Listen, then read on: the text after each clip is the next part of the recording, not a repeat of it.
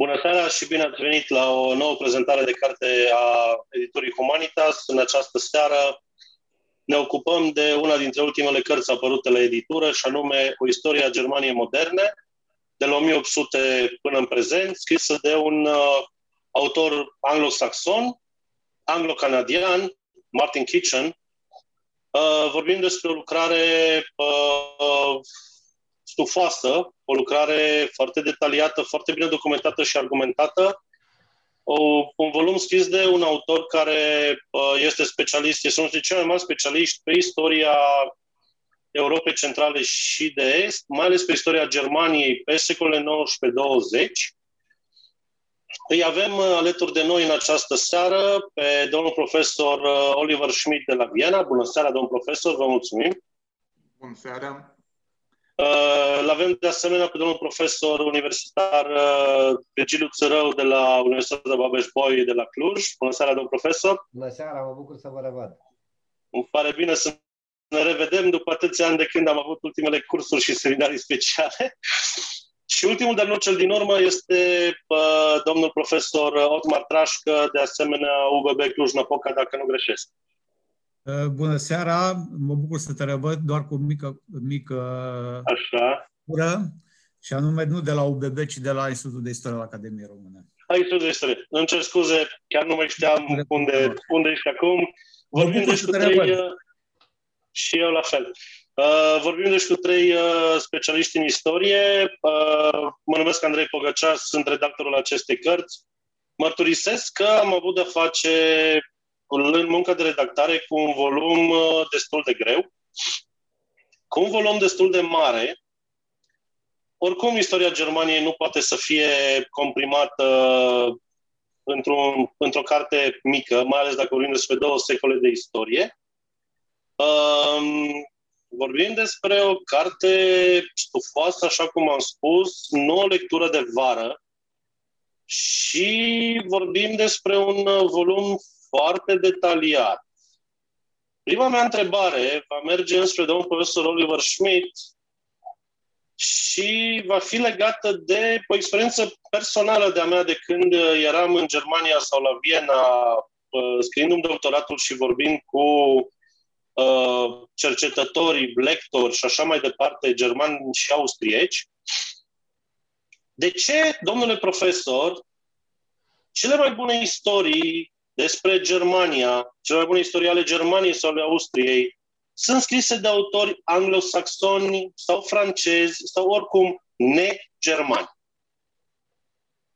Eu cred că e, uh, e, e corect, e adevărat că eu am făcut această observație, dar care privește mai ales Austria. Uh, eu cred uh-huh. că mhm. în Germania situația este, este cam diferită pentru că există o, șco- o școală strălucită și mai ales în ceea ce privește, să spunem, o privire clasică asupra istoriei naționale, adică secolul XIX, um, secolul 20 există tot un, un, un cir, o serie foarte mare de, de monografii clasice. Dar în ceea ce privește un alt stat uh, german, cel puțin până la uh, batalia de la Königgrätz, adică Austria, uh, aveți cu totul treptate că este interesant uh, de observat că uh, marile biografii, uh, dar și marile interpretări ale monarhiei austriece sunt, de fapt, uh, scrise de istorici non-austrieci și explicația este și pentru auditorii români uh, are de a face cu trecutul extrem de complicat uh, uh, al Austriei, uh, a Austriei mici, adică o interpretare socialistă care începe cu înființarea Republicii Austriece, adică după căderea monarhiei, o cultură catolică um, cu o privire mai ales pozitivă asupra monarhiei, dar care nu este binevenită în contextul republican de astăzi. Și un al treilea discurs german naționalist, care vede în fostă monarhie un dușman uh, ideologic. Și asta explică și aceste trei tabere mai există și, și astăzi și asta explică și tendința, să spunem, stângii culturale, politice în Austria, care are un rol dominant și în istoria contemporană explică pentru că ceilalți, adică non-austrieci, se ocupă de această, de această istorie.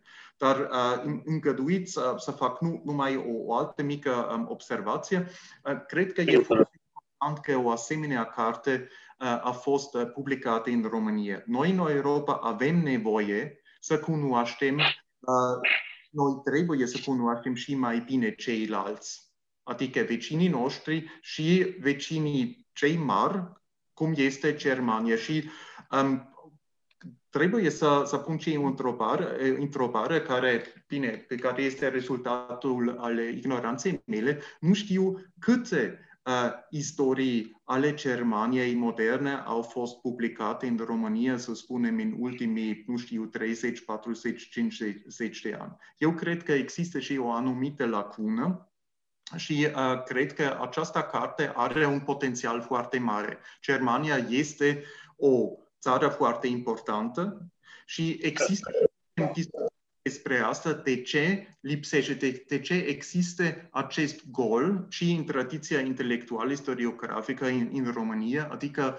această lipsă unei uh, istorii bune a Germaniei moderne. Dacă îmi permiteți să intervin, dacă bine ține o minte, și aici ceilalți invitați pot să infirme sau nu, dacă bine știu eu, este prima carte de istorie de acest gen care apare pe piața românească. În urmă cu vreo 20 de ani a apărut o istorie a Germaniei medievale, dacă bine ține o minte. Uh, oricum, editura Humanitas uh, publică din când publică treptat o serie de istorii a unor țări. Da? Am avut istoria Chinei, am avut istoria Israelului, acum istoria Germaniei, uh, vor urma, bineînțeles, și altele. Uh, și, vă rog, domnul Țărău, domnul Trașcă. Da, da, cred că e o întrebare excelentă cea propusă, pro, propusă nouă de către profesorul Schmidt. Uh-huh. Că e ceva care trebuie să intre oarecum în dezbaterea publică de la noi. E una dintre grelele moșteniri. Aș sta în această sintagmă în acest moment a rupturii pe care istoriografia română, dar și în general publicul român a suferit-o în perioada comunistă față de lumea exterioară. Dar o să elaborez suplimentar un pic mai încolo.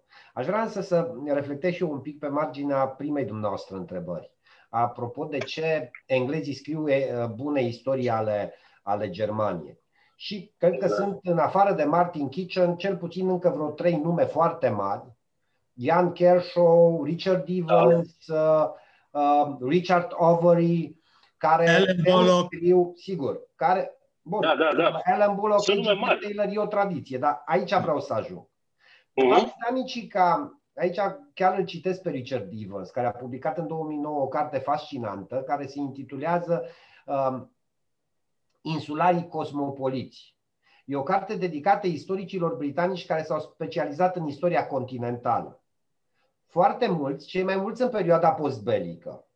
Pentru că dacă în cazul Germaniei avem o tradiție deja în spațiul britanic din secolul XIX și de la începutul secolului 20 cu John Marriott, cu Charles Grant Robertson, cu Adolphus Ward, care au publicat istoria ale Germaniei din secolul XIX. În cazul celorlalte țări, britanicii n-au avut o specializare foarte puternică. Însă după 45 și mai ales din anii 60-70, au afirmat o atare, o atare dezvoltare care a făcut foarte mult bine și istoriografiei continentale și istoriografiei britanice. În Spania, spre exemplu, avem pe Paul Preston și pe Raymond Carr, în Italia pe Dennis Mac Smith sau pe Paul Ginsburg. Um, în Rusia avem o, o pleiadă de specialiști, uh-huh. e greu să cităm cât sunt. Însă, mai să cităm pe... A avut să cităm, dacă, dacă îmi permiteți, pe Marc Galeotti, care e unul dintre cei mai specialiști în vogă la ora actuală. Mm, poate să nu transformăm dezbaterea într-o enciclopedie, dar aici cred că uh, putem să, putem să, putem să uh, reflectăm încă de la început asupra unui lucru care după mine e foarte important. Acela că britanicii au încercat să colonizeze uh, istoria continentului, mai ales în secolul 20. Și o să fac o simplă remarcă. Mare, marea majoritate a marilor istorici britanici afirmați după 1945 Hugh Trevor Upper, uh, Alan Bullock, uh, A.G.P. Taylor, apropo, el și-a început cariera cu mhm. Viena Roșie și a ieșuat în cele din urmă din nou în istoria Germaniei. Uh, okay. Toți au lucrat într-o formă sau alta în serviciile secrete britanice și și-au demonstrat măestria și într-o formă sau alta, cariera lor de după a fost condiționată de întrebări legate de ce a fost posibil ceea ce s-a întâmplat în Germania anilor 30 și 40. Ba chiar un medievist pe cum Geoffrey Baraclough, devenit părinte al istoriei contemporane la un moment dat, a renunțat la secolul XVII pentru a scrie despre Germania imediat după război.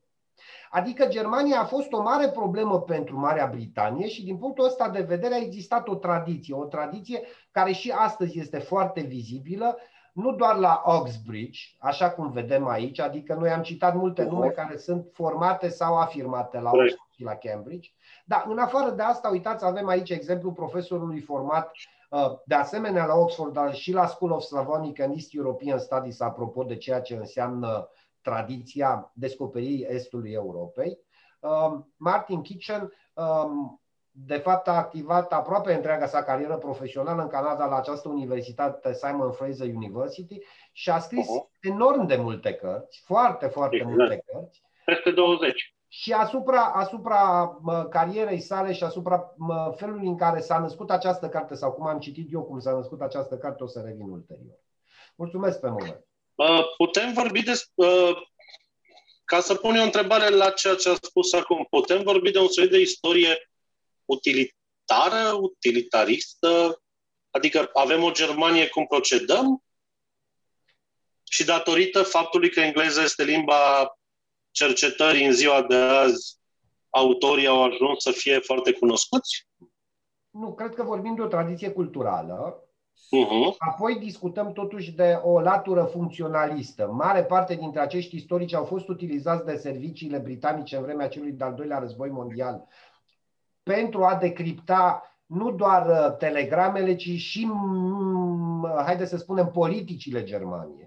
Uh-huh. Și mulți dintre ei, făcând efortul de a înțelege Germania, mai apoi l-au împărtășit, au transformat istoria Germaniei într-un laborator de istorie politică, de istorie socială, de istorie diplomatică, de istorie militară. Martin Kitchen a început ca istoric militar. Exact, da, da, da, cu niște lucrări foarte bune. Deci a spune că mai degrabă e o combinație a unei tradiții culturale cu această stare care apare după al doilea război mondial și e mai mult decât evidentă a afirmării unei istoriografii britanice care are un teren, un teritoriu de dezbatere în spațiul Germaniei.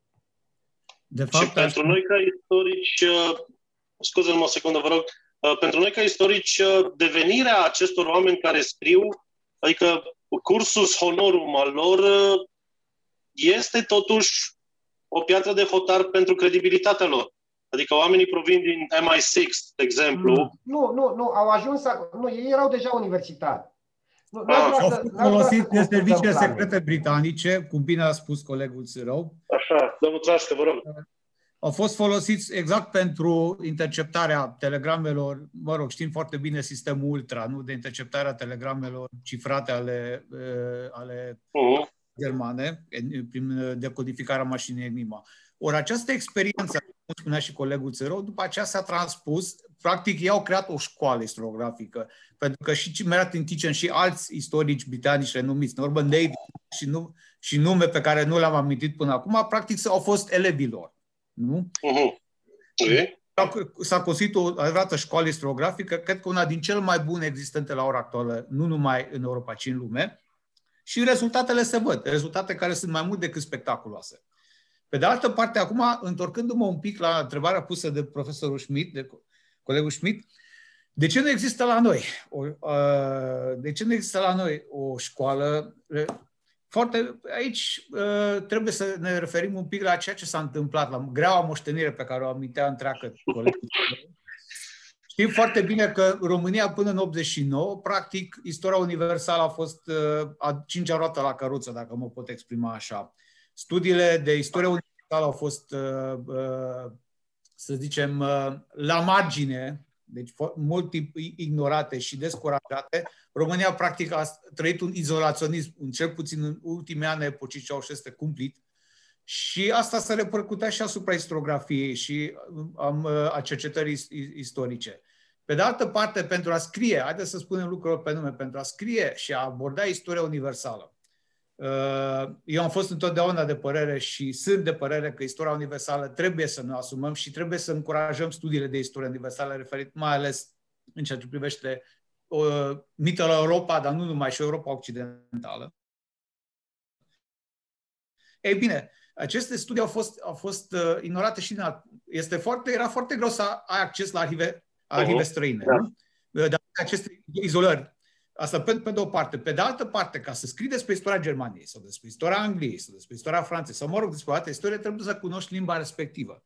Nu poți scrie, de exemplu, istoria Germaniei fără să cunoști limba germană. Este pentru mine cel este o imposibilitate. Sau să scrii despre da. istoria Franței fără să cunoști limba franceză. Ori și bariera lingvistică și-a pus amprenta asupra acestor studii. Ceea ce s-a distrus în 45 de ani de regim comunist este foarte greu să refaci în, în 30 uh, de ani. S-au făcut pași cel puțin în ceea ce privește UBB, pentru că și tu, Andrei, ești absolvent al UBB și al da. ce cu JD, dar și în altă parte trebuie să spus că profesorii noștri, da, și noi am încurajat studiile, de exemplu, de relații bilaterale. Există foarte multe teze de doctorat și lucrări care s-au susținut în Cluj pe relații bilaterale. Eu, de exemplu, am susținut despre relații româno-germane, dar și scris și despre relații româno-maghiare, vorbim de ambele limbi. Pe de altă parte, uh-huh. sunt multe studii care s-au referit la relații româno-franceze, relații româno-britanice. Adică ceva pași în acești ani s-au făcut. Ele trebuie, bineînțeles că nu sunt uh, suficiente, trebuie încurajate. Dar, uh, pe, dar cred că suntem într-un trend uh, ascendent, aș îndrăzni să spun. Bineînțeles că mai avem mult de parcurs până să ajungem să scriem și noi istorii comparative, de exemplu cu cea pe care o discutăm acum lui Martin Kitchen. E mult de, mult de lucru din acest punct de vedere. Dar cred că istoriografia română are, are puterea să, să ajungă și la acest uh, uh, stadiu. Să nu uităm că printre cele mai bune cărți uh, de istorie românească uh, pe care le aveam și noi ca bibliografie la Cluj, de exemplu, erau cărțile istoricilor britanici uh, Hitchin și Deleta. Uh, și aici, din nou, să vă pun o întrebare tuturor. Uh, bine, o întrebare pe, la care noi deja cam știm răspunsul. Noi, istoricii. Uh, e un pic mai ușor și un pic mai bine să înțelegi istoria altei nații atunci când o vezi din afară și detașat? Eu cred că dacă citind um, cartea lui, lui uh, Kitchen, e, e evident. E evident pentru că, pe de o parte, există în Germania, dar și în România sau în altă țară, în fiecare, în fiecare caz, o anumită tradiție, sunt lucrurile care poate să fie spus și cele spuse și cele nespuse. Și în Germania, cum știm, uh, există anumite nu restricții, dar sunt uh, anumite uh, subiecte despre care istoricii nu întrădnesc uh, cu ușurință să se, să se exprime. Da? Sunt, sunt destul de multe. Și în cazul lui, lui Kitchen e evident că nu are nicio restricție să se, să se exprime pentru că se adresează în primul rând la un auditoriu de limbă engleză care nu înțelege, de pildă, dacă vorbește despre uh, așa zisul Historikerstreit, adică despre o mare dezbatere în anii 80 despre exact. cultura da. sau între nazism și bolșevism, adică teza că uh, naționalsocialismul a fost in, într-o, într-un anumit fel și o reacție la Revoluția bolșevică. Și există un fel de tabu în, Cer- în Germania, tabu este, a fost mult mai puternic acum, să spunem, 20 de ani, că acum este da, da. Să, să, să mai, mai slab, mai blând, dar este un subiect extrem de dificil și istoricii, uh, să spunem, medii istoricilor știe că um, există o anumită primeștie să, să te apropii de acest subiect. În cazul lui, lui Kitchen nu există. Și cred că uh, în fiecare, fiecare dată, istoricul care se um, apropie din afară de o altă istorie națională are avantajul de a avea o anumită distanță. Pe de o altă parte, și sunt um, complet de acord cu ceea ce a spus uh, domnul Trașca, ceea ce este, are nevoie de o competență culturală și lingvistică. Adică, fără, fără bineînțeles, o competență filologică nu merge deloc. Dar oh. cred că un istoric care vine din afară trebuie să meargă încă mai departe. Nu poate să scrie despre, dar să, să, să despate cu și să scrie cu, adică cu cultură, cu colegii, cu intelectuali din țară. Nu poți să înțelegi numai citind uh, istoare sau bibliografia o altă țară. Și mai ales când te ocupi de istorie contemporană. Și cred că asta este un dimers foarte important și iarăși sunt de acord cu ceea ce a spus domnul, domnul Trașcă. Și eu cred că România este pe o cale bună. Mult depinde uh, de, de, de profesor și de indicații, de um, tot fel uh, de, uh, și de, de, de sfaturi pe care un profesor trebuie să le dea studenților. În primul rând este să, să învățăm, învățați limbi. Limbile da.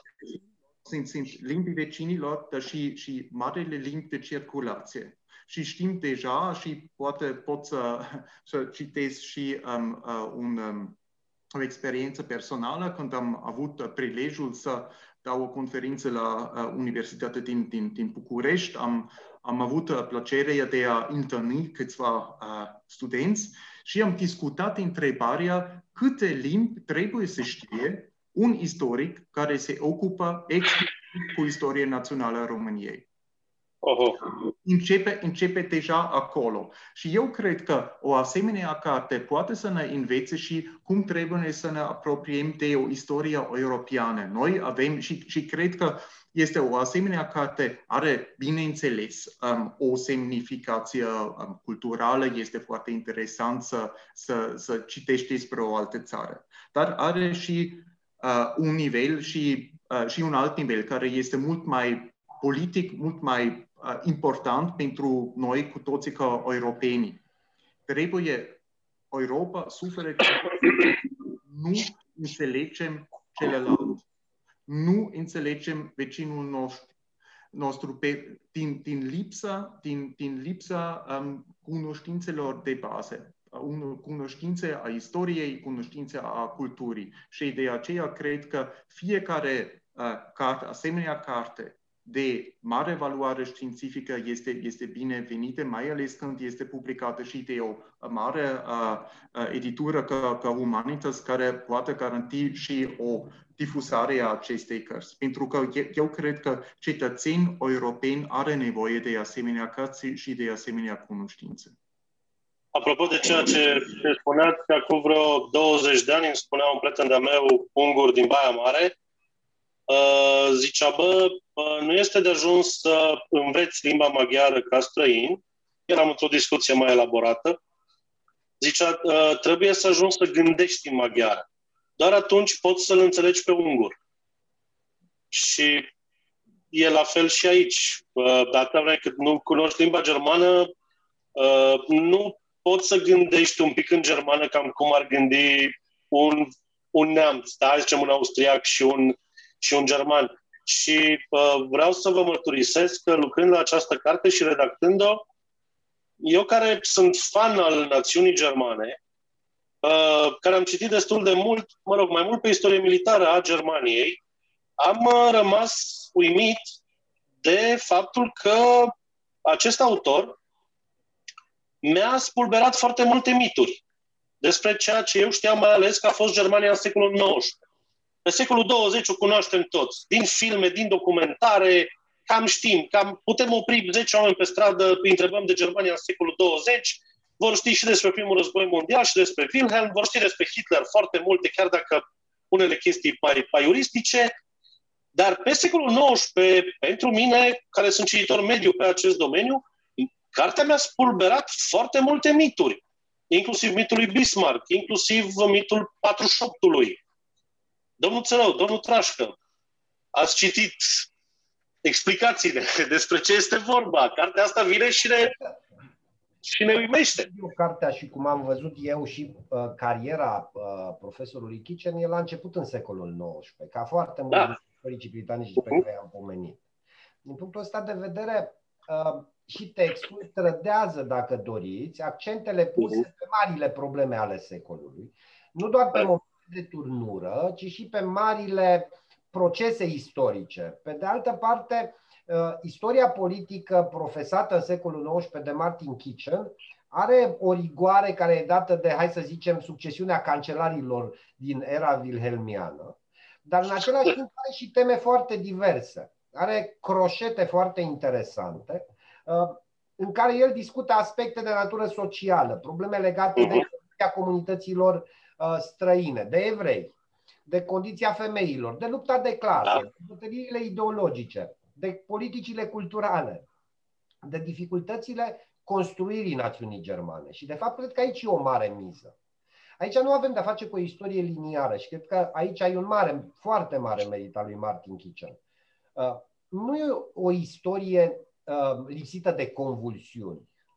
Istoria trecutului nu este lipsit de convulsiuni. Și din punctul ăsta de vedere trebuie să ne raportăm și să ne uităm la acest trecut. Firește că um, secolul XIX german e un secol extrem de complicat și cu multe etape. Dar uh-huh. Martin Kitchen reușește să îl facă foarte, foarte uh, interesant, nu doar în termen de lectură, ci și în termen de, haide să spunem, structură. Deși este narrativ, narațiunea lui aici acoperă foarte, foarte multe, um, uh, foarte multe dimensiuni, aș spune eu, care nu aparțin istoriei politice, dar care explică multe dintre evoluțiile ulterioare ale Germaniei din secolul 20. Din punctul ăsta de vedere, e o istorie de bună calitate făcută pe o perioadă lungă. Aș mai spune ceva apropo de, de ceea ce au uh, spus foarte bine uh, atât profesorul Schmidt cât și um, profesorul Trașcă. Și a spune un lucru apropo de ce ne lipsește nouă chestiunea asta. Eu am folosit o parabolă uh, împrumutată de la Richard Evans spunând că britanicii ăștia sunt foarte cosmopoliți ca, ca insulari. Ei bine, și România, vreme de 45 de ani, a fost izolată. A avut o cortină de fier, da, mai permeabilă au mai permeat lucruri dintr-o parte în alta.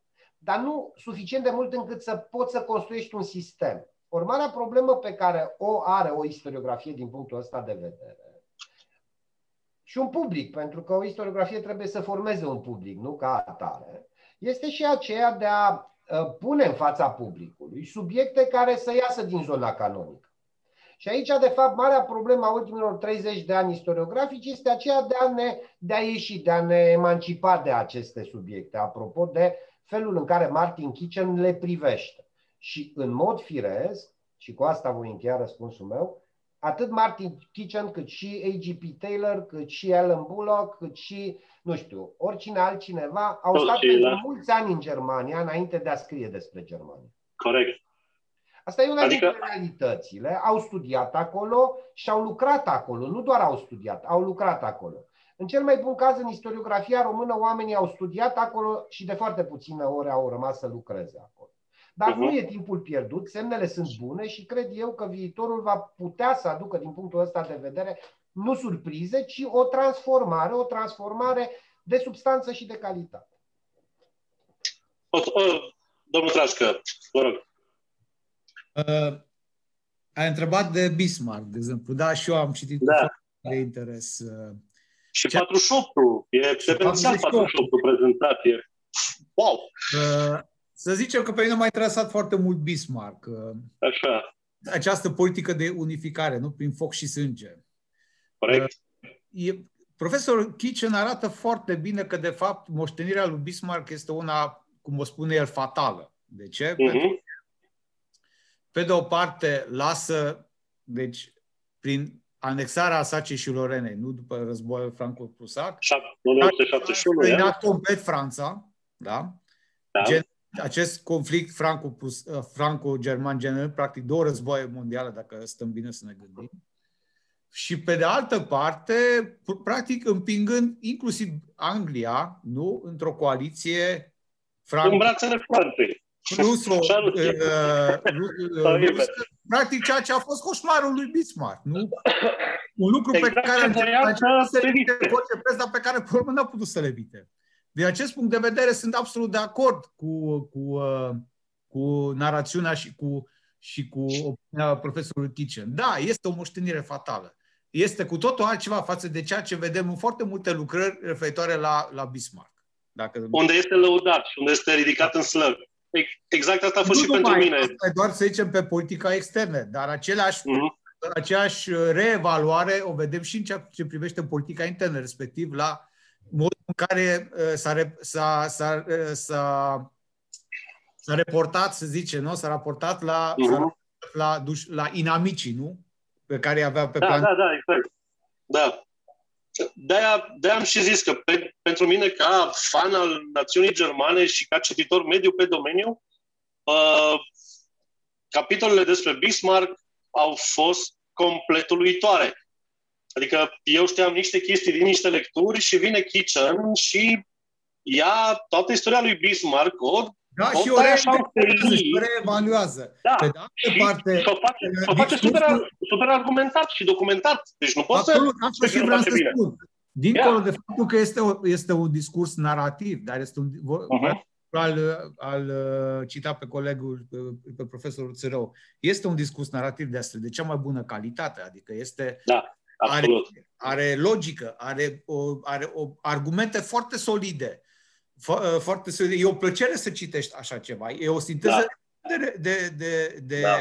de, de reușită și, sincer, uh, mi-aș dori să citesc din ce în ce mai mult asemenea lucrări scrise într-un asemenea, un asemenea discurs cursiv, Acum, dar foarte elegant.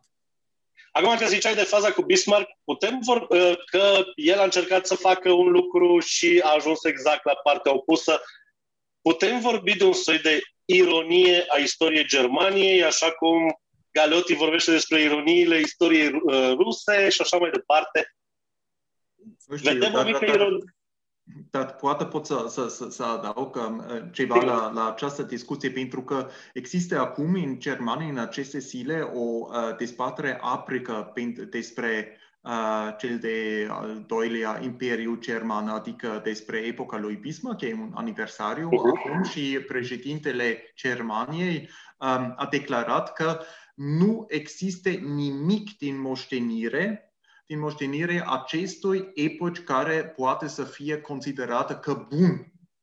Și um, asta, um, asta a fost și, să spunem, o declarație care pe mine m-a uimit, pentru că, bineînțeles, um, Bismarck, care a rămas uh, pe piedestal până, să spunem, la sfârșitul celui, celui de al doilea război mondial, după ce a fost criticat, um, a pus temelie unui uh, stat foarte modern și uh, statul social. Adică Germania, la uh, sfârșitul epocii lui Bismarck, a fost un stat, stat uh, social mult mai modern și mult mai, să spunem, progresiv sau, sau progresiv decât Anglia, de pildă, sau, sau Franța. A fost da. un stat care a avut o performanță extraordinară în știință. A fost numărul unu pe lume. Da? Extraordinar. Și um, în, atunci uh, uh, universitățile americane au copiat universitățile germane. Au trimis delegații de specialiști uh, care au venit în Europa pentru a studia acest uh, sistem. Adică, pe de altă parte, um, și Kitchen uh, o descrie foarte bine, exista o uh, tradiție militară și militaristă, o societate de clasă și uh, trebuie să subliniez și un uh, element foarte important care probabil a lipsit puțin și în discuția noastră, pentru că noi vorbim, de, vorbim despre Germania și cred că pentru un auditoriu românesc este foarte important de observat că o Germanie nu există. Există Germanii, există Prusia și Hitchen oglindește foarte, um, are o tendință de a privi um, această istorie cu, dintr-o perspectivă prusiană sau prusiacă. Uh-huh.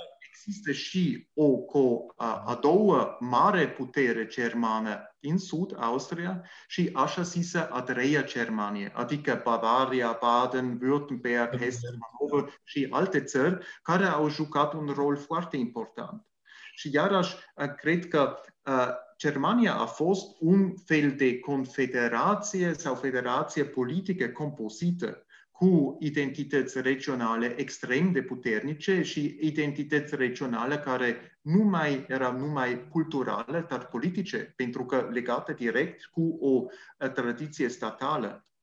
Și nu trebuie să, să uităm acest aspect a istoriei germane și deja pregătind cu colegii această dezbatere, am, am observat că lipsește această treia Germania este prezentă pentru că a fost la sfârșit integrat în Imperiul lui Bismarck.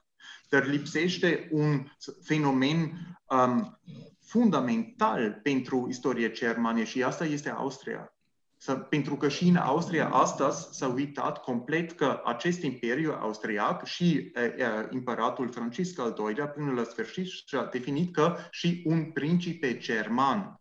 Și Austria a luptat cu Prusia în anul 1866 cu Prusia despre egemonia în, în Germania sau în acest spațiu, nu numai cultural, dar mai ales politic. Și cred că um, asta este aici oglindește o anumită tradiție de a scrie o istorie a Germaniei care pornește de la Imperiul lui Bismarck. Dar cred că mai ales pentru cititorul român, care, are, um, care se apropie cu totul diferit de acest um, imperiu, de la răzărit și nu de la, de la Occident, această întrebare oh. Ce înseamnă Austria în acest um, context? Ce înseamnă, să spunem, o cultură politică compozită, o națiune compozită, o națiune care a făcut, să spunem, experiența de a-și clădi identitatea națională uh, pe temelie um, diferitelor tradiții statale și iar asta poate să fie extrem de interesant pentru cititorul român, pentru că asta s-a făcut și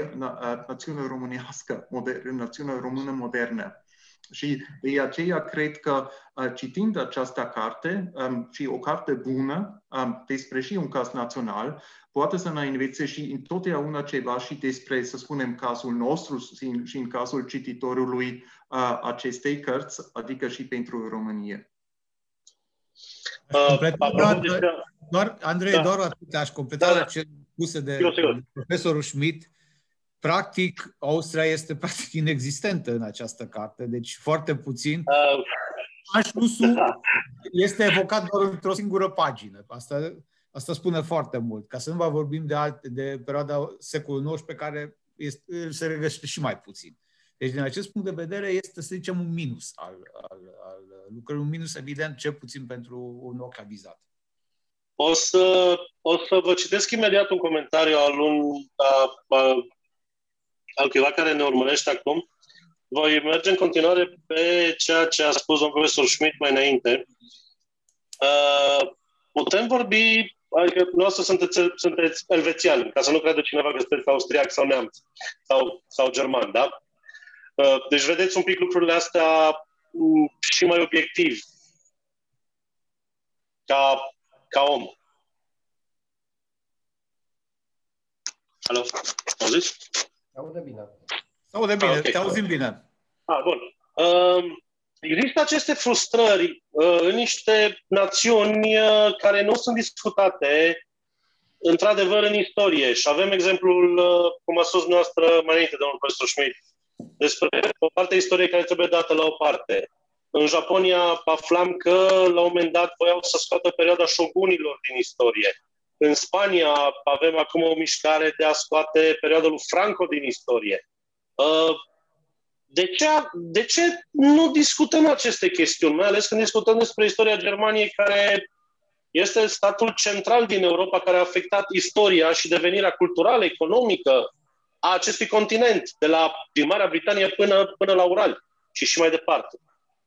Există vreun mecanism sau e, nu știu, un mecanism de apărare, o frustrare, o delăsare? Despre ce vorbim aici?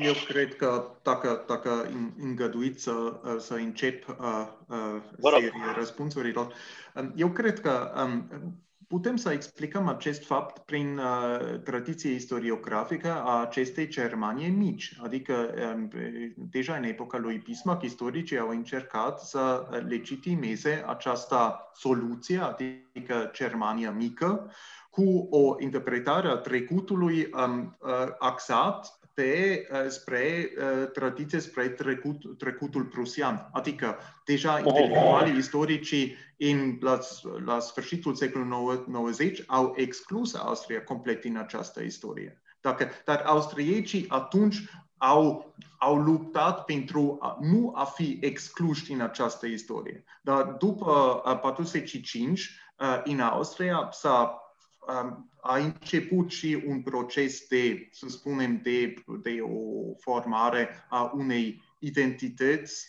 care se definește mai ales prin faptul um, de a nu fi german. Adică acum istorici austrieci au tendință și prin manual de școală e, e evident că Austria nu are nimic de a face cu Germania. Studenții mei sunt uimiți, sunt măhniți când le spun că Austria s-a luptat cu Prusia despre egemonie în Germania, pentru că spun, da, ce, ce, ce, ce, ce, ce treabă, avem, treabă avem noi cu, cu nemții? Nimic. Da, asta, asta mi s-a spus și mie în Austria tot timpul.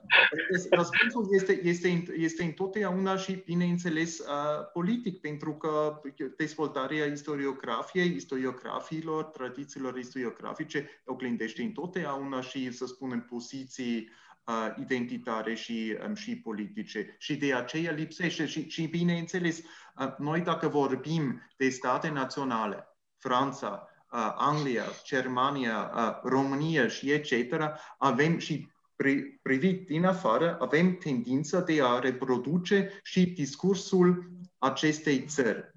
Și, oh. este, și întotdeauna, și chiar și în România, există un discurs um, regional destul de contestat și în alte țări. Dacă, dacă scrieți, de pildă, o istorie a Italiei, puteți să scrieți uh, istoria unui stat național unitar, da? ca în cazul României, și neglijând sau reducind la aproape nimic tradiție statelor, așa zise, state eh, preunitare în Italia. Dar pentru un italian normal, uh, identitatea este o identitate regională, e venețian, e napolitan, uh, în primul rând. Și acolo și dialecte, limba a jucat un rol. Exact. Dar, dar iarăși depinde foarte mult de, um, uh, de, de perspectivă din, din afară și de interesul și cititorului. Adică un uh, cititor englez, un cititor german, care um, cumpără o istorie a Italiei, vrea să știe ceva despre această țară și probabil uh, complexitatea identității, nu numai identităților, dar trecutului regional, trecutului composit, extrem de complicat, poate să fie, da, și chiar o pietică, nu, nu, nu știu, pentru o asemenea analiză. Adică acest narrativ um, foarte teleologic, uh, axat pe, uh, spre uh, statul național, este pur și simplu mai ușor. Da? Asta și este un uh, aspect foarte important. Cum scrie o istorie a, a unui țări. Era o glumă acum mai multă vreme despre, uh, despre Italia, despre unificarea Italiei, unde se spunea că uh, cel mai important element în unificarea Italiei a fost, de fapt, televiziunea națională italiană, care vorbea, de fapt, o, o, o singură limbă pe care puteau să o înțeleagă toți.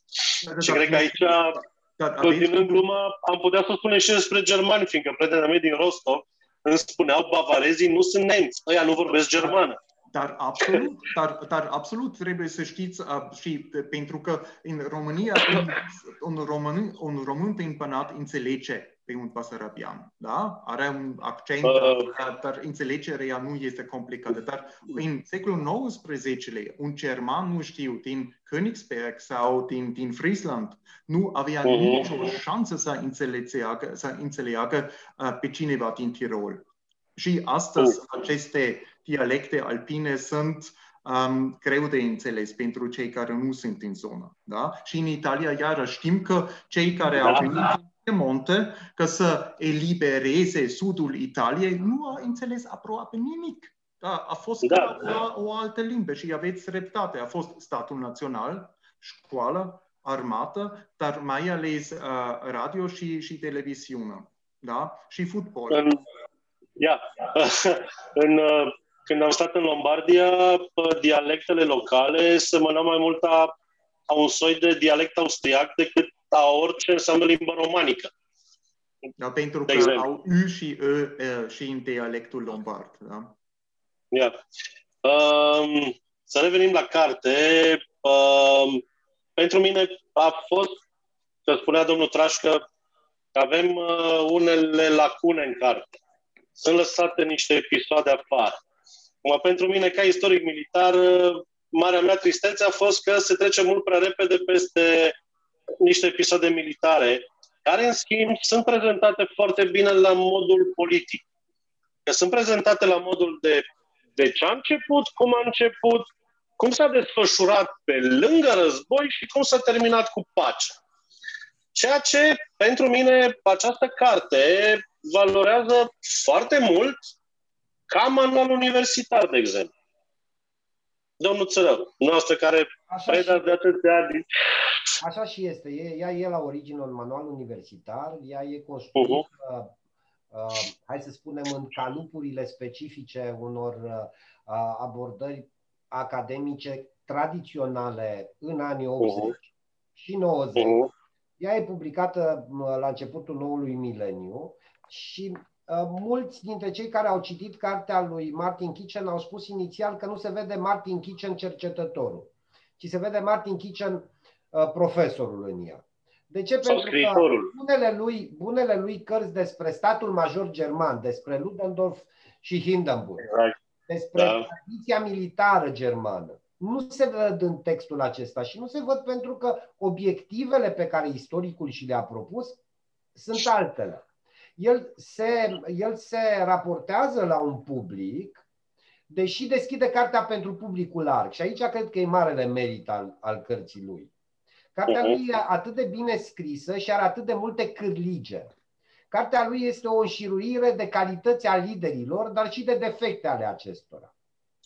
Cartea lui este scrisă pentru a produce înțelegere, a transfera cunoaștere, dar în același timp și pentru a face conștient cititorul de dificultatea înțelegerii în lipsa altor lecturi. Ea deschide porți și nu închide porți. Din punctul ăsta de vedere, e cât se poate de evident ca orice sinteză are lacune, are lipsuri. Sunt subiecte care nu sunt suficient de aprofundate. Sunt subiecte care nu sunt atacate deloc. Uh, sunt subiecte care sunt tratate într-o manieră cronologică cel puțin ultima parte a cărții e o istorie mai degrabă, haide să spunem, făcută pentru a da o cunoaștere asupra lumii și nu pentru uh-huh. a... Mhm. Cel puțin așa am văzut. Parte. Toate astea, da. Am spus că această lucrare are o valoare intrinsecă foarte mare. De ce? Pentru că ea reușește să condenseze multe dintre dezbaterile din spațiul german. Excelent a explicat profesorul Schmidt ceea ce s-a întâmplat cu dezbaterea despre trecut și ce se întâmplă cu dezbaterea despre trecut. Ei bine, Martin Kitchen, fără să fie, hai să spunem, uh, um, extrem de, uh, de profund, uh-huh. duce cititorul în această mare problematică a dificultății înțelegerii de către contemporani, dar și de către cei care se ocupă cu memoria, a ceea ce s-a întâmplat într-un moment de turnură din istorie și mai ales cum istoria poate să fie manipulată, nu doar politic. E o celebră dezbatere în istoriografia germană despre intenționaliști și funcționaliști în cazul regimului nazist. Este historical scribe dar în afară de asta, mai există încă o dezbatere în anii 60 despre deschiderile pe care le-a făcut atunci profesorul lui Richard Evans, nu Fisher. Când lucrurile, în același an, A.G.P. Taylor a discutat originile celui de-al doilea război mondial, iar uh, avem discuția pe primul război mondial. Ori, din punctul ăsta de vedere, avantajul major al acestei cărți este că nu doar că ne spune o istoria Germaniei, a părților Germaniei și aș mai adăuga un, un aspect, o imagine pe care o dă. Mie mi-a plăcut mult sau îmi plac mult sintagmele lui, căutările lui, cuvintele căutate. Zice la un moment dat o republică fără republicani Da, Republica da. de la Weimar. lui Hindenburg, da. Germania e o are... fără republican sau cu republicani are... în curs de dispariție. Are expresii frumoase, ca Absolut, să zicem. Asta spuneam, sigur. Uh, stau și mă gândesc pe de altă parte și cu asta am închei intervenția apropo de cursul universitar. Uh, cartea nu explică istoria Germaniei în interiorul Germaniei, ci racordează istoria Germaniei la marile fluxuri petrecute uh-huh. în mhm. istoriei europene. Pentru că până la urmă asta ne pune în situația uh, extrem de ingrată de a nu avea capitole și pagini mai dense despre Austria, așa cum bine au explicat atât profesorul Schmidt cât și profesorul Trașcă. Pentru că se raportează doar la marile axe. Pentru că, și să mai adaug ceva și la Bismarck, să nu uităm totuși, Bismarck n-a construit numai o Germanie europeană, ci chiar a reușit să facă o Germanie imperială. Se datorează și un, și un sistem mondial până la urmă. Africii din zilele noastre, în mare parte. Bismarck a, a, a construit, de fapt, un sistem european și mondial, făcând Imperiul German, care era cea mai mare putere. Um, Andrei, apropo că da. ai întrebat de, de, mă rog, de, aminteai că sunt lacune în ceea ce privește, deci, uh, să da, zicem, și urma o întrebare special pe, urma o întrebare special uh, pentru tine acum, dar acum, hai, să spune, hai să spunem lucrurile pe Așa. nume. Este o sinteză unde care nu pune accent pe partea militară și cred că și bine Absolut deloc. Și cred că e foarte uh, bine, da, exact. Foarte bine pentru că exact. vrei, nu vrei, n-ai cum să nu ai cum să reflectezi la fel de bine toate lucrurile pe care ți le propui. Este clar, la un moment dat n-ai cum, este da. posibil într-o asemenea sinteză. Pe de altă uh-huh. știm foarte bine că studiile, de, studiile militare, atât pe primul război mondial cât și pe al doilea război mondial, sunt într-un mare număr. Deci cel puțin pe al doilea război mondial cred că s-au scris biblioteci întregi și Absolut. Practic, nu cred că și avea rostul. Dacă te uiți în economia lucrării, sunt vreo 30 ceva de pagini sau 40 de pagini. Dar ah, maxim, maxim, da, da, da. Este suficient de bine explicat de profesorul Kitchen ceea ce se întâmplă. Deci firul este foarte bine, bine redat. Nu cred că se impunea o intrare în detalii. Nu, ave, nu și avea rostul. În primul rând, este vorba de un public care poate nu înțelege și nici nu e interesat de asemenea Uh, chestiuni de amănunt, să spunem. Uh-huh. Absolut. Uh, ori o, o, într-o sinteză trebuie să păstrezi anumite proporții, mai ales când ai de-a face cu, cu chestiuni care au fost reflectate plenar în cadrul istoriografiei. Al doilea război mondial și mai ales primul război mondial, știm foarte bine, cel puțin în ultimii, ultimii 10 ani. Da, tehnic vorbind, dacă vrem să aflăm despre Ah, da, scuze, spune, da. sigur. Ceea ce nu lipsește este istoria, nu, ceea ce lips, nu lipsește istoria, să spunem, evenimentelor militare, evident, și sunt ah, da. de acord cu domnul Trașătar. Ceea ce este, este istoria a armatei și istorie, să spunem, a spiritului militar care a existat la un moment dat în Germania și cred că asta și poate um, um, ar fi avut și posibilitatea de a dezvolta acest um, aspect fundamental pentru a înțelege Germania de astăzi. A fost demilitarizarea identității germane. Complet. Da. Pentru că astăzi, astăzi e, s-a creat un alt, o altă problemă pentru că Germania și nemții nu mai sunt gata să, să se angajeze, să spunem, în um, uh, intervenții militare de care are nevoie și Europa, nici ca aliați. Adică avem... Dar uh, nici măcar prin Constituție nu au voie, dacă bine țin eu minte. Și cred că în carte este discutat aspectul ăsta. Da. Există, există automat o reținere în ceea ce privește misiuni da. în, afara, în afara țării. Uh-huh. Da, este o reminiscență a celui de-al doilea război mondial și a, a catastrofei care practic a luat Germania la sfârșitul celui de-al doilea război da, da, și, și, a, și acest aspect este bine acoperit în, în această carte și cred că pentru mine este și vorbim despre o, o sinteză și cred că colegii au, au um, explicat foarte bine ce înseamnă o sinteză, că o sinteză nu poate să fie o istorie totală, e absolut imposibil. Fiecare autor trebuie să-și uh, găsească o cale pentru a aborda o asemenea sfidă, pentru că e o sfidă intelectuală foarte mare. Adică uh-huh. nu poți să abordezi o istorie unei țări și fiecare um, trebuie să facă o decizie și trebuie să te concentrezi asupra unor aspecte și las o parte um, cele, celelalte și cred că am, am definit foarte bine noi cu toții că este în primul rând o istorie politică. O istorie politică îmbogățită cu importante aspecte uh, ale vieții sociale și culturale și mentale. Și cred că asta este un um, aspect puternic și foarte pozitiv, mai ales în ceea ce privește sfârșitul secolului XIX și um, dar și dezvoltarea, să spunem, acestor două Germanii de după război. Dar um, cred că există o altă, o altă lipsă și noi avem um, dis- discutat pregătind această dezbatere împreună o, o, un personaj care um, astăzi în, în Germania este mult mai puțin criticat decât a fost criticat când uh, era încă în viață, și uh, anume Helmut Kohl. Dacă cititorul va găsi uh, câteva capitole dedicate uh, lui uh, Willy Brandt uh, și lui uh, Helmut Schmidt, adică amândoi cancelieri uh, social-democrați. Cancelier conservator ca Konrad Adenauer um, și um, Adenauer este, este, este citat în titlul unui capitol, dar Kiesinger, um, celălalt uh, cancelier conservator, dar și mai ales el care a, să spunem, pecetuit o, o epocă întreagă, lipsește complet și este tratat, um, dacă îngăduit să o spun așa, ca un imbecil politic. Este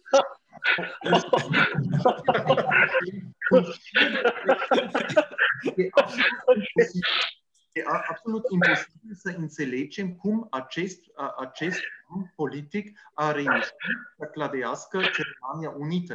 Pentru că acum există un consens că în toamnă 89 și asta lipsește complet în această carte, este partea revoluționară a Revoluției Pacifice din Germania. Prima revoluție pacifice și democrati, eh, democratică în Germania. Acest eh, aspect lipsește complet și rolul lui Paul, adică aceste 10 puncte cu care a pregătit um, calea spre reunificarea țării, este complet um, e, e, e inter, interpretat într-o manieră extrem de ciudată. Dar pentru da. că a, Cole a, a fost la, la cârmă țării 16 de ani. Adică mult mai mult decât Brandt și Schmidt împreună. Da, da. Lipsește da, aș spune ceva, aș adăuga ceva la ce spune profesorul Schmidt, spre deosebire de noi care l-am mai prins pe Helmut Kohl, profesorul uh, Kitchen și-a făcut studiile și a început să studieze Germania în vremea lui uh, Willy Brandt și a lui Helmut Schmidt și probabil... Da, evident, lui... evident. Aș vrea să nu... În apărarea, în apărarea autorului, având în vedere că nici eu nu sunt uh, pe domeniul istoriei contemporane, uh, vreau să amintesc tuturor că titlul cărții este Istoria modernă a Germaniei. Acum, dacă luăm uh, știu de profesor ce vreți să spuneți.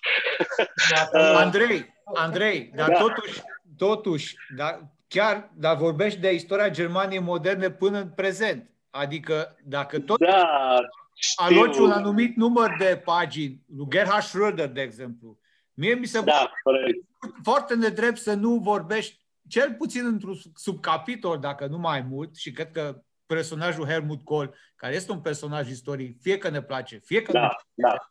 Este o merita mult mai mult în această economie a lucrării. Deci, din acest punct de vedere, cred că este o mare nedreptățit a lucrării lui profesorului Kitchen. Haideți să ne gândim că în carte nu avem explicat anul, nu avem nicio mențiune despre 1989 în Germania. Pe, pentru mine, cel puțin a fost un șoc. Deci am lucrat la carte, am terminat cartea de redactat și uh, eram ceva de genul ăsta așa, că ceva nu e în regulă. Adică am ajuns la Madame Merkel și nu am 89. Și m-am întors, zic, băi, poate o scăpat traducătorul ceva, am scăpat eu ceva. Nu e menționat anul 1989. Punct. Hmm. Acum, dacă vorbim despre partea de istorie militară cu care domnul Trașcă și cu mine ne ocupăm la modul de pasiune și job, Uh, da, putem să spunem că Martin Kitchen nu a scris despre ele, fiindcă poate să facă trimiterea la cărțile lui despre primul și al doilea mondial. Dar, într-adevăr, uh, anul 89, el nu le explică. De ce credeți că nu le explică? Adică lasă unora care studiază perioada ultimilor, ultimilor 40 de ani care sunt specializați efectiv pe asta sau efectiv nu vrea. Da, da, e, e greu de, e greu de, da, de Da, eu cred că aici contează cel mai mult portofoliul lui de lucrări. Cineva care s-ar uita în CV, da, corect, da. ar observa că specializarea lui vine până la încheierea celui de-al doilea război mondial. Cred că da. uh, mult spus, uh, haide să zicem, un pic după. Dar din punctul ăsta de vedere, e cât se poate de evident că ultima parte a lucrării, cea dedicată perioadei 1945 încoace, e mult mai convențională. E uh-huh. mult mai puțin, uh, hai să spunem, uh, integrată în ceea ce înseamnă dialogul dintre prezent și trecut. O problematizare a istoriei și așa mai departe. Adică da, aici lumea britanică are mult mai multe alte mai bune contribuții legate de rolul Germaniei în războiul rece, a celor două Germanii. Exact. Da. Dar obiectivul, cred că până la urmă era acela de a spune o poveste, nu despre Germania modernă, ci despre modernizarea Germaniei. Deci eu cel puțin așa am citit această carte, ca o narațiune. El spune că revine la paradigma narrativă a istoriei. Și uh-huh. Pentru că publicul a fost acesta la origine, cred. Și o face spunând povestea modernizării Germaniei. E adevărat că e puțină istorie militară, dar e la fel de puțină și istorie economică. Pentru că în economia unei astfel de sinteze e foarte greu să faci istorie economică, făcând de toate câte un pic. Și atunci, din punctul ăsta de vedere, eu nu i-aș reproșa atât de mult, atât de mult faptul că una dintre părțile sintezei sale este cel puțin și din punct de vedere al narațiunii foarte diferită de celelalte, perioada postbelică. În același timp, cum să vă spun, e o bună introducere pentru studenți care pot să observe foarte bine care este rolul Germaniei în, în uh, Europa divizată, în vremea războiului rece și în același timp de a vedea ce probleme a confruntat Germania în acea epocă într-o formulă foarte sintetică, e adevărat. Gândiți-vă că, hai să spunem și așa, doamnei Merkel, care se apropie de numărul de ani pe care l-a ocupat Helmut Kohl în funcțiune, care e ultimul capitol al, al lucrării lui, dedică tot o pagină și un pic. Da. Deci, eu, de-aia, eu de-aia, menționam, uh, de-aia menționam partea de tipul de istorie modernă ca să ne referim strict la cronologia aia câteodată cam strictă și ușor aberantă cu care noi lucrăm, noi istorici lucrăm. Uh, Martin Kitch în această, în această carte, și asta trebuie să o știe și cititorii noștri, se axează foarte mult pe secolul XIX și început de 20. Sunt foarte multe detalii pe care, după cum am spus și la început, uh, nu prea ai de unde să le obții ca om care vrea să afle despre istoria Germaniei. E foarte ușor să obții despre primul, al doilea mondial, ok, perioada interbelică și așa mai departe, RDG. Da. Pe secolul XIX chiar are niște capitole unde disecă atât de bine tot ce a însemnat partea socială, partea politică, cu un pic de economie, într-adevăr, dar o atinge și pe aia la partea socială, inclusiv la partea cu uh, stânga, cu marxismul și așa mai departe. Carte, pentru mine, cel puțin, și aici vă rog să-mi spuneți dacă greșesc, cred că punctul de greutate și avantajul enorm în aceste lucrări este secolul XIX, început de 20, până la primul război mondial. De acord cred că acolo Andrei, e... De acord cu tine, Andrei, uh-huh. eu aș spune doar de atât că nu e, nu e numai istorie politică la secolul XIX. Ai un capitol. Nu, nu, nu, e, e tot și, socială. Și socială. Deci, da, exact, exact, ceea ce este da. un mare plus în mod categoric. Avem un capitol întreg despre femei și copii, avem exact. capitole despre evrei, avem capitole despre structurile politice, cum se schimbă partidele, cum se schimbă ideile politice.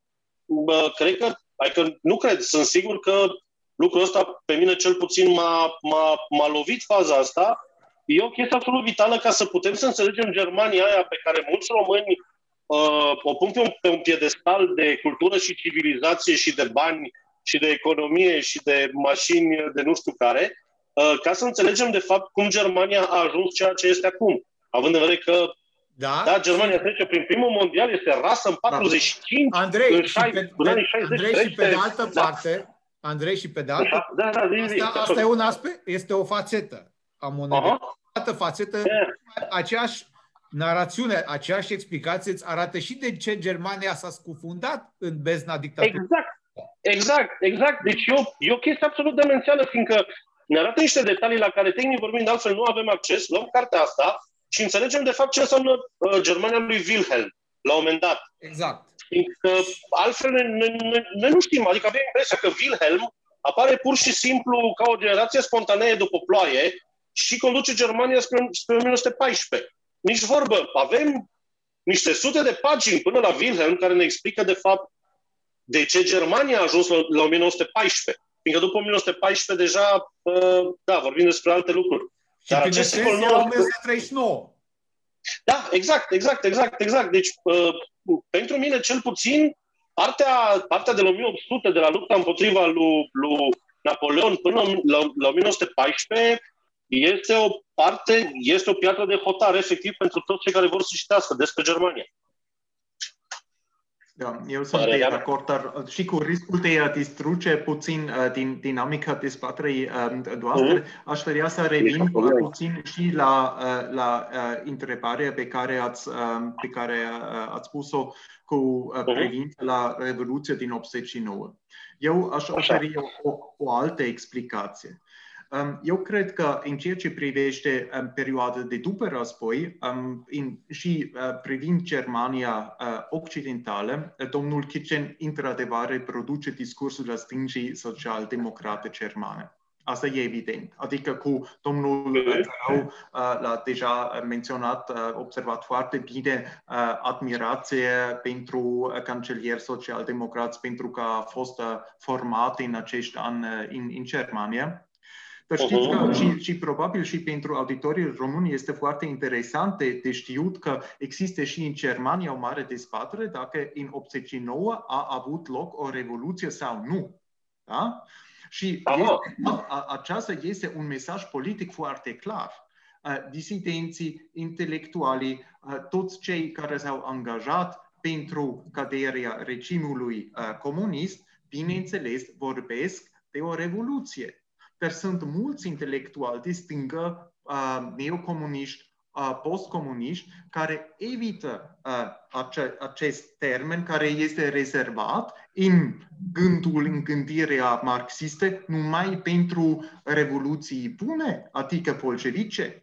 Și asta este foarte important de subliniat. Un istoric care nu folosește termen revoluție pentru ceea ce s-a petrecut și ca, ca și în cazul României. A fost o lovitură de stat, a fost o revoluție, ce a fost și uh, știți foarte bine cum s-a discutat și cum se discută în, în România și pentru a discredita angajamentul și curajul tuturor celor care au ieșit în stradă în decembrie 89. Asta a fost mare manevră a postcomuniștilor din România și există așa ceva, bineînțeles, mutatis mutandis și în Germania. Și de aceea cred că această dezbatere, și putem să includem și uh, anul 48, adică um, întrebare, există o re, uh, tradiție revoluționară democratică adică bună, în, uh, în trecutul german sau nu? Sau numai o, o tradiție de revoluție din extremă dreaptă? Pentru că și 33 a fost interpretat de național-socialiști ca o revoluție, o revoluție națională, renaștere națională, în spiritul revoluționar. Și de aceea această dezbatere subliniez acest fapt pentru că cred că pentru toți um, spectatori um, români care, care ne ascult și ne văd acum, este foarte interesant să constatăm unde sunt și legături pe nivel european între dezbateri istorice, culturale din Germania și din România.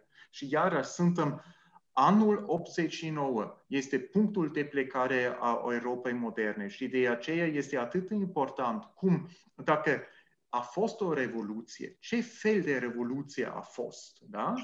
Ce a fost mesajul revoluției? Și, și în Germania, e, pentru mine a fost deja în 2000, uh, 2009, când, când a fost aniversarul a Revoluției, un istoric foarte cunoscut, Ilko Sasha Kovaciuc, a publicat o carte minunată despre Revoluție, este un intelectual distingă care s-a angajat acum care civică și care a, deși fiind de stingă, a explicat foarte bine cum o stingă postcomunistă încearcă să discrediteze această tradiție revoluționară, democratică și pacifică.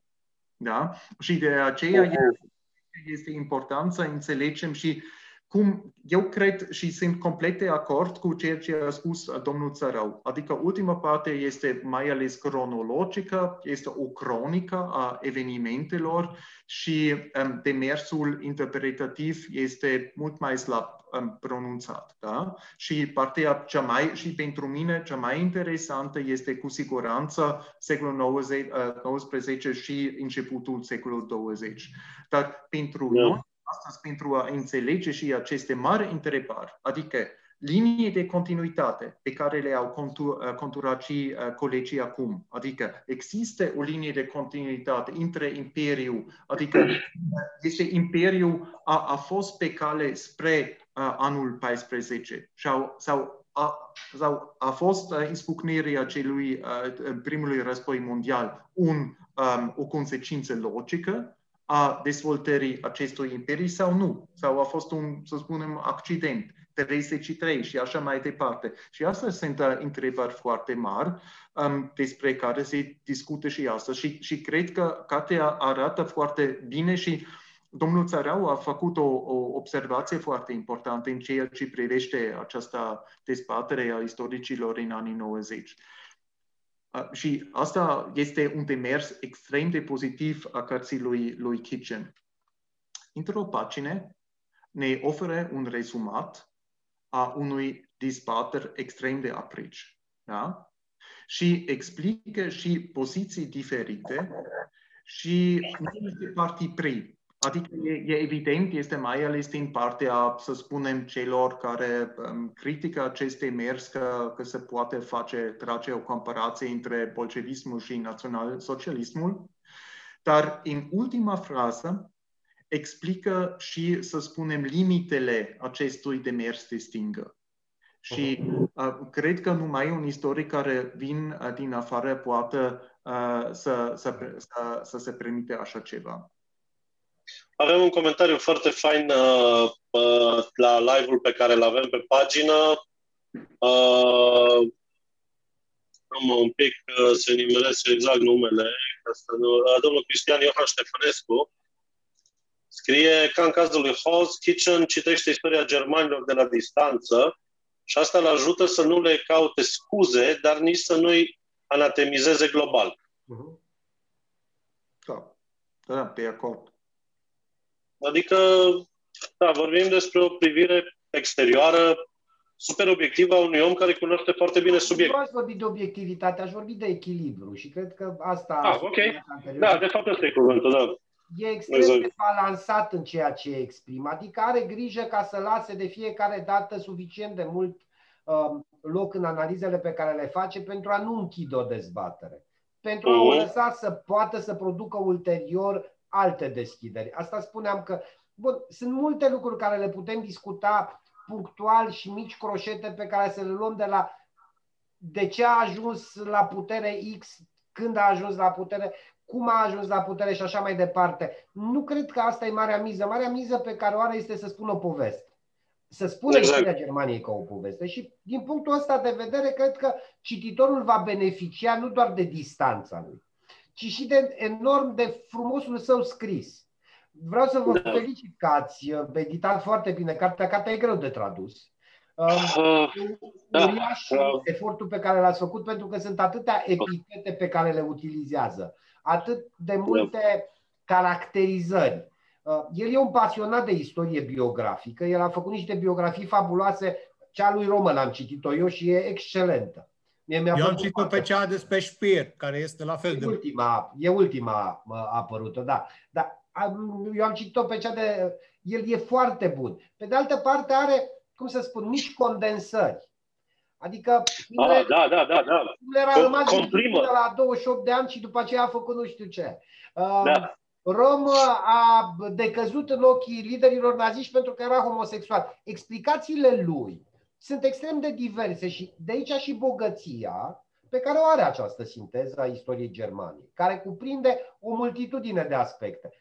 Și Ma, care se adresează deopotrivă atât publicului larg, pe mine, spre exemplu, m-a foarte tare faptul că moștenirea muzicală a Germaniei e tratată doar prin lupa unui mic festival de muzică contemporană ținut în Germania. Apropo de perioada postbelică și de rolul muzicii în istoria Germaniei moderne. Da, da, da, da, da, da corect. E, uh, dar, uh, domnul profesor Țărău, uh, tehnic vorbind, dacă vorbim despre această comprimare a istoriei, așa cum spuneați, înseamnă că avem de-a face, într-adevăr, cu un om care chiar cunoaște subiectul și știe despre ce vorbește și știe cum să comprime.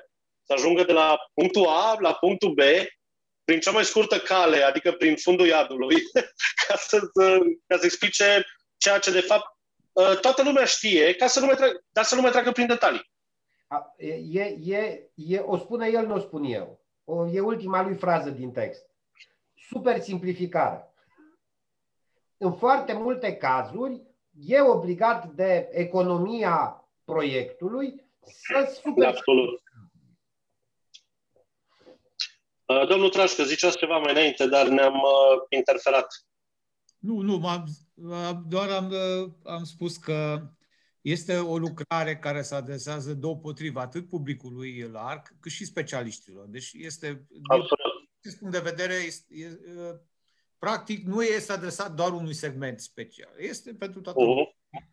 Și uh, meritul de a comprima este indiscutabil. Adică a scrie sinteze, asta înseamnă în primul rând să știi istoria în detaliu.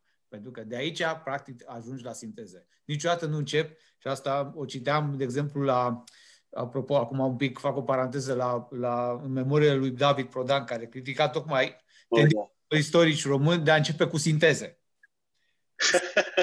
Era unul singur pe care l-a criticat. Da, dar nu, e, te referi și la alții, dar pe unul aveam special în gânduri. Dar, dar sintezele înculunează o cercetare istorică. Niciodată sintezele nu înseamnă un început într-o carieră. Absolut, da, corect.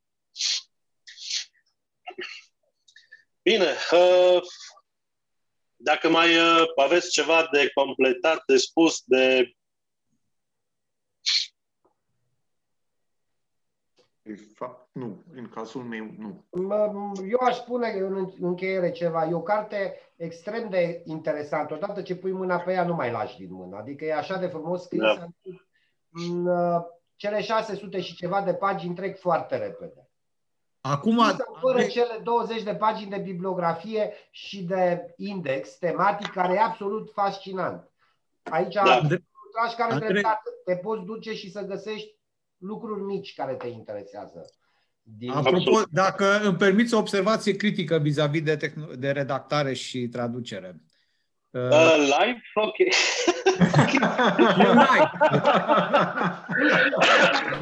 bine, bine, Otto, hai. Hai, zi până în capăt acum. Sunt anumite denumiri. Acum eu o spun pentru că și eu am, am la un moment dat o experiență personală când s-a tradus o lucrare la editura Arau în 2006 de lucrarea despre Stalin, care, practic, foarte multe denumiri germane erau traduse eronat, ca să mă exprim elegant. Și Așa.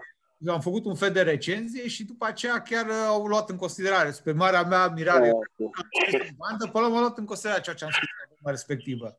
Ori, sunt anumite mici deficiențe în ceea ce privește asta, o spun, în ceea ce privește anumite traduceri din de termene din germană și aici pe viitor, pentru asemenea lucrări, poate ar trebui acordat o atenție, să zicem, puțin sporită. La, dacă, n-a, dacă n-am mirosit nimic, să știi că am verificat. Deci care o scăpat e vina mea. Înseamnă că n-am mirosit nimic acolo și trecut. Deci Ok, eu de vină, zi Bine, sunt mici deficiențe, adică nu sunt, nu sunt lucruri care să împieteze asupra traducerii pe ansamblu sau asupra terminologiei pe ansamblu, dar mici... Da, a fost ceva, a fost bine. ceva uh, Obersturmbannführer pe care l-am tradus ca majorul de colonel nu, sau ceva?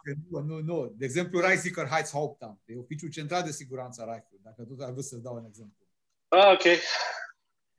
Ah, da, bun, ok. Uh, bine. Mersi. E bine. Dar nu, hai, uh, hai să mai spunem ceva totuși. E cartea unui englez scrisă în limba engleză, care la rândul ei traduce anumite instituții din spațiul german în limba engleză. engleză da. Atunci, din punctul ăsta de vedere, chiar dacă te duci, e greu să faci Iuxta. Eu de asta am zis că am prețuit mult felul în care au știut totuși să facă acest efort teribil, că nu e foarte simplu, ca să transfere uh, cititorului român cât mai mult din acuratețea textului original.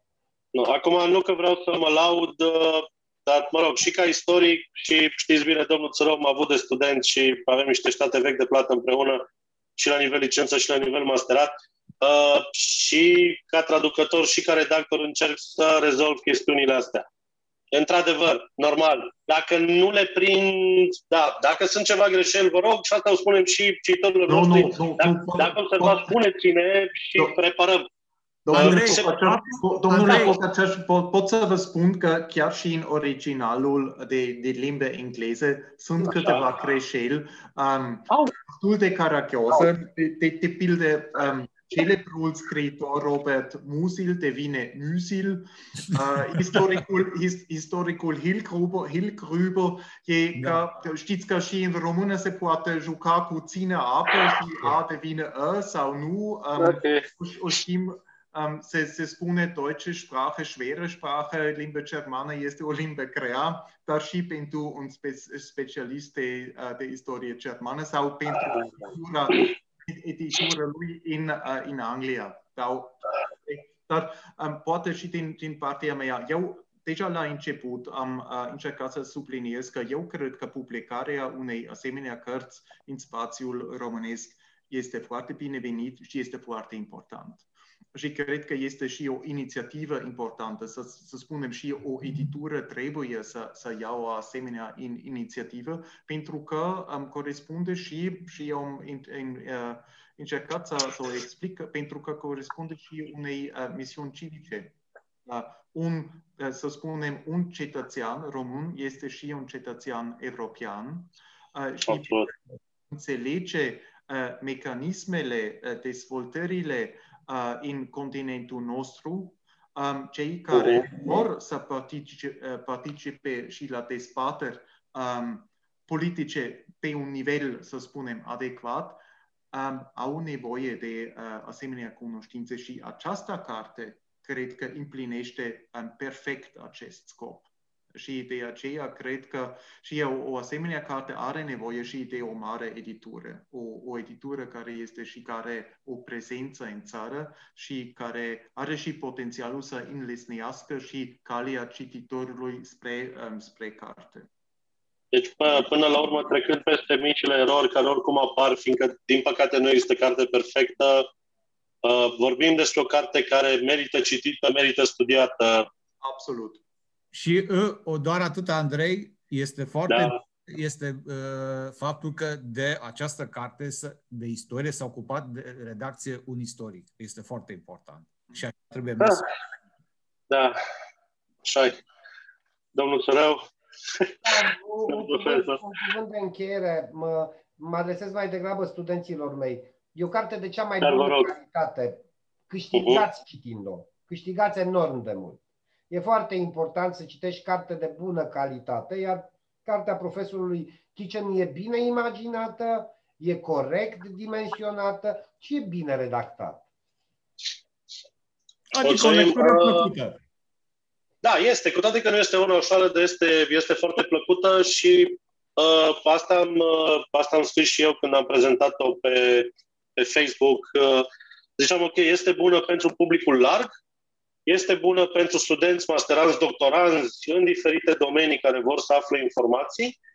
Da, este foarte bună chiar și pentru specialiști, nu neapărat istorici, profesori, dar și pentru oameni care lucrează, uh, nu știu, în domeniul diplomatic, de exemplu, care iau această carte, da, au de lucrat în Germania și pot să vadă niște chestii acolo pe care altfel nu le-ar uh, sau le-ar găsi mai greu.